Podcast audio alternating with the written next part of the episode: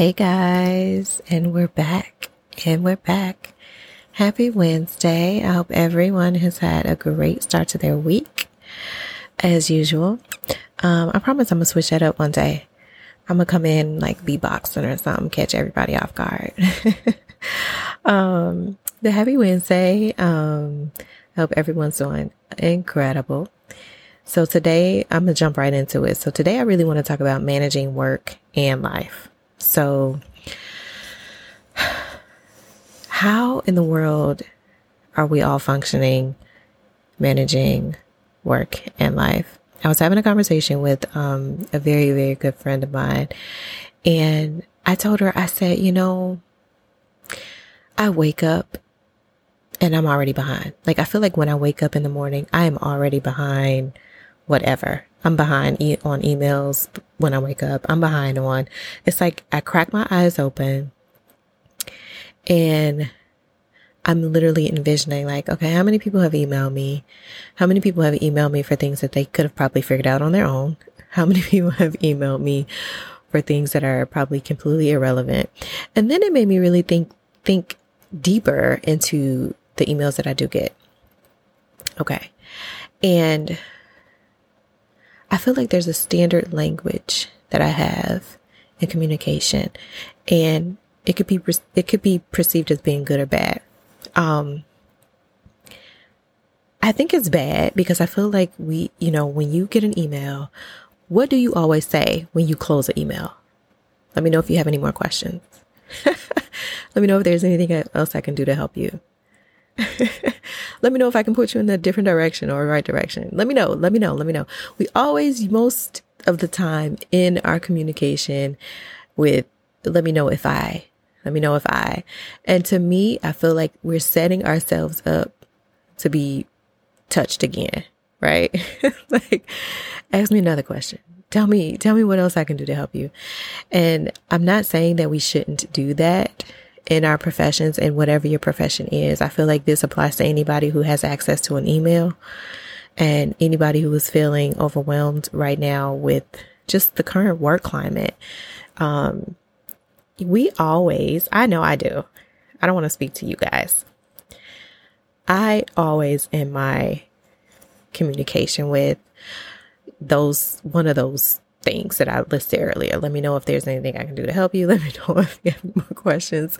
Let me know if I can put you in a different direction. Like it's just like, and so I feel like those questions set us up to fall behind on whatever, right? Because you're chasing, a lot of the times I'm chasing the same freaking email. I'm chasing the same darn meeting, right? It's like, ah, just get out of my inbox. So I'm just saying, just encouraging everyone who may have standard statements at the end of their communication. Try consider to switch it up. Like take it into consideration. Maybe we could switch it up. Maybe we can try something new. Try it and tell me how it works. I think I'm going to start just ending it, giving people what they're looking for, and saying, have an awesome day or have a great weekend. I don't know, but I, I am going to intentionally not put that on all of my uh, communications. I mean, I feel like it can it could be applicable in some instances and I'm not saying or encouraging people like just stop asking people if they need help because I feel like people find you for a reason. So they, the email hit you, you, it touched you for a specific reason. So it was something that they needed from you. You satisfied that need, let it go. And I feel like, I don't even want to say our culture. I just feel like people who are, who work hard and care about what they do, they always want to just do more, do more, do more, do more, do more. Um, and this week, especially this week, I've been hearing a lot of people say, man, you work so hard. Man, you, da, da, da, and I, and, and I know I do, but when people can tell you because they're seeing all of the stuff that you're touching, I had a, a meeting, um, earlier today and the person I had the meeting with, they, they said, they said, I just, I know you're busy and I don't want to keep giving you things to help me with that I can do myself. And I was like, thank you.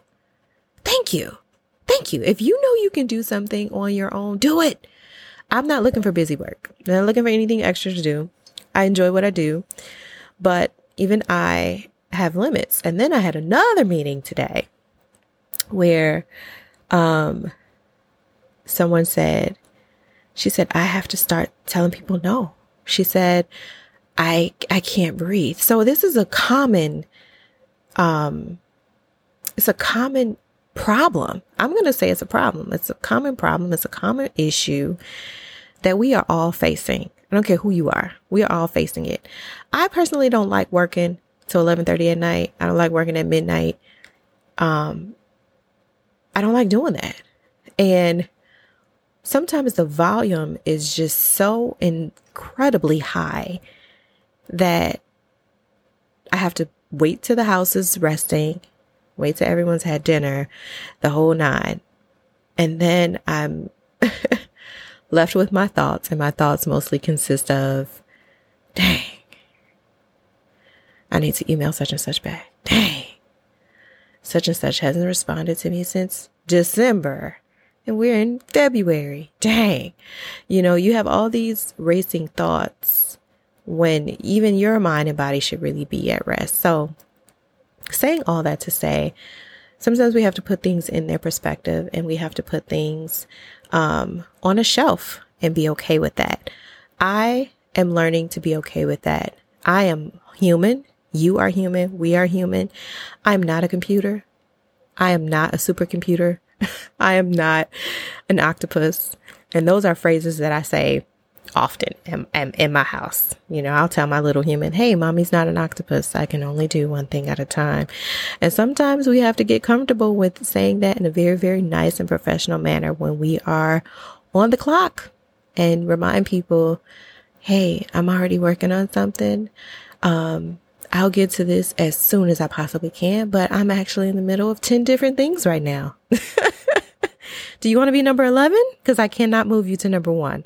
Sometimes we have to just, you know, share where we are. And I think sometimes, at, least for me, and I feel like this is common for women, and I honestly think it's common for uh, certain cultures to just keep just I'll do it, I'll do it, I'll take it, I'll figure it out, I'll do it, and then you regret it because you are the more you volunteer yourself to do something that is already broken your bandwidth, you're taking from you. And my friend Jessica told us this a couple of months ago. You can't you can't give from an empty cup. I'm probably not saying it the way she said it, but you have to give to you. You can't pour into people if you're empty. And so replenishing and rejuvenating and reviving yourself is far more important. And that's the approach that I'm taking for me in my life and um, trying to put things in their proper place. And so I'm going to encourage you guys to do the same thing. Um, don't work at midnight. Um, something that I have been doing to help manage my um, work life balance is I'll put an outer office on my email at the end of the day. Even if I'm still working, at least it manages the expectation of the sender. So if you send me a message after a certain hour, you're going to get hit with my out of office that says, I have left for the day. I will get to this in the morning. And it's definitely more professional and more eloquent than that.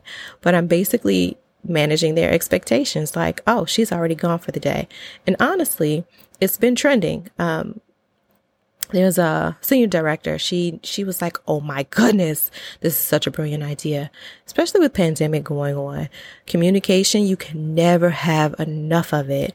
Well, I'm lying. Yes, you can. Sometimes too much communication is not the greatest thing. Um, but just letting people know like I'm here, but I can't give you me right now. Um, it's doing that in the most professional way as possible.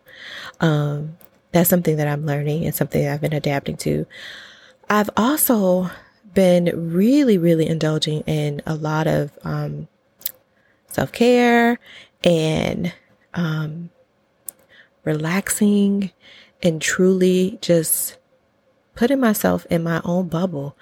Um, I don't, I don't usually turn my phone off. I may turn my ringer down, but I will allow myself that time to breathe and that time to, um, just kind of rejuvenate myself. And so I wanted to share that with you guys. Um, managing work, especially if you're remote, I'm not remote all the time. I do work remotely sometimes, but a misconception that we all have, a lot of people have, and I initially had this this misconception of others until I was in the same seat as as a lot of America is. I used to think like, if you can work from home, you good. Like, no. When you work from home, you work harder. You work harder. So for people out there that's hating on people that have the ability to work from home, it's not what it's you think it is. It's not what it's cracked up to be. you wake up and you get ready. I know for me, I get ready like I'm going into the office. I shower, put get my hair done, and you know, or not get my hair done, but I do my hair and um, get my face together and, and everything, and pre- get myself presentable as if I am in the office, and then I'm glued to my seat. I'm literally glued to my seat in silence. I don't have um, soap operas playing in the background. People think that you, when you work from home, you just have it made and you don't. And then a lot of people, myself included, you have a little human there with you who is like, Hey, hello, look at me.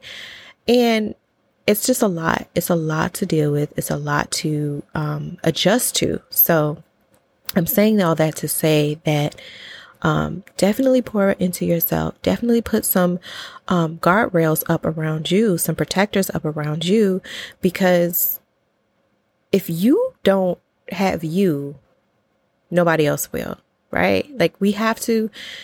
We have, I think about this all the time. Like, dang, if I burn myself out, if I get sick, if, you know, like, okay, my family is going to be affected by that. And I'm not going to be able to do all the things that I don't want them to do. Like, I don't want my husband doing laundry.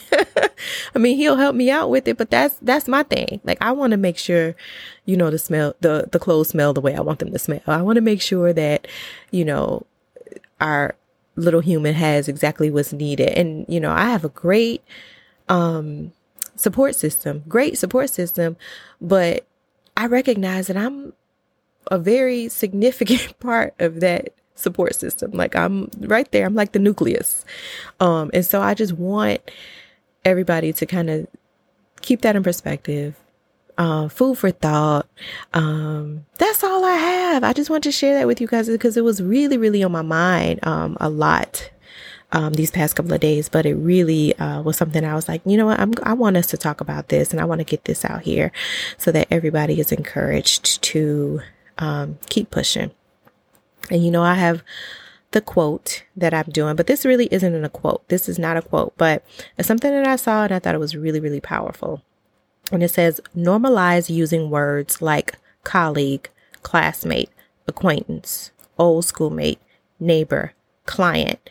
Not everyone is your friend. So Just a friendly reminder that not everyone out here is our friend. Normalize certain words like those and um, make sure that you stay strong. Encourage those around you. If you're stronger than somebody right now, be that strength. You'll get it back. It'll come right back around to you. Happy Wednesday. I hope you guys have a great rest of your week. Until next time, bye.